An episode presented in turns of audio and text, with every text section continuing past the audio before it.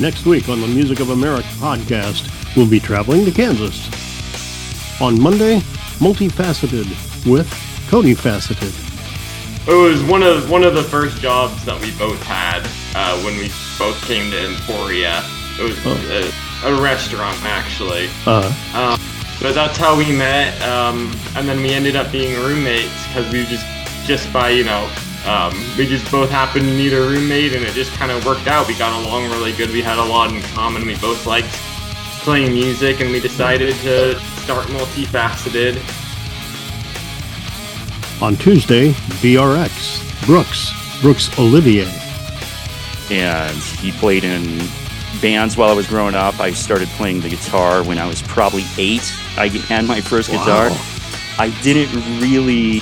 Um, I just goofed around probably until I was in high school. I got my first electric, and then I really kind of discovered punk music, and that was kind of the route that I chose from there on. I played in like the jazz band and a lot of different. Um, a lot of different projects through the years, but I really kind of stuck with punk. It's kind of where I see myself. It, it speaks to me. Wednesday, we'll meet one of the sponsors of the Music of America podcast, luthier Mike Thompson from Monkeyhouse Guitars.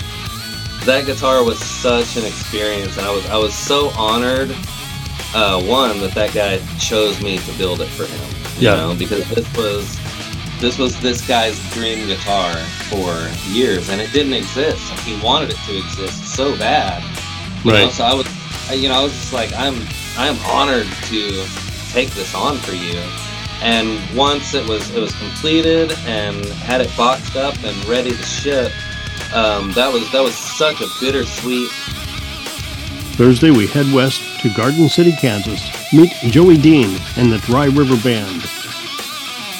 out here everybody kind of has to share um, the frontman, uh, myself and brady nichols share a drummer sometimes um, there's a, a metal band um, called the dishonorable bastards in uh, dodge city kansas that use my other drummer sometimes. And so we all kind of have to share because you know the, the options aren't there. So if you're a drummer you can play in four different bands and uh, it's it's a hot commodity but Friday, we wrap up Kansas with the Absent Saints. a couple months ago, Robert hit me up and he's like, "Hey, I have these instrumental tracks uh, that are just kind of sitting around. Do you think you could write some lyrics and stuff to it?"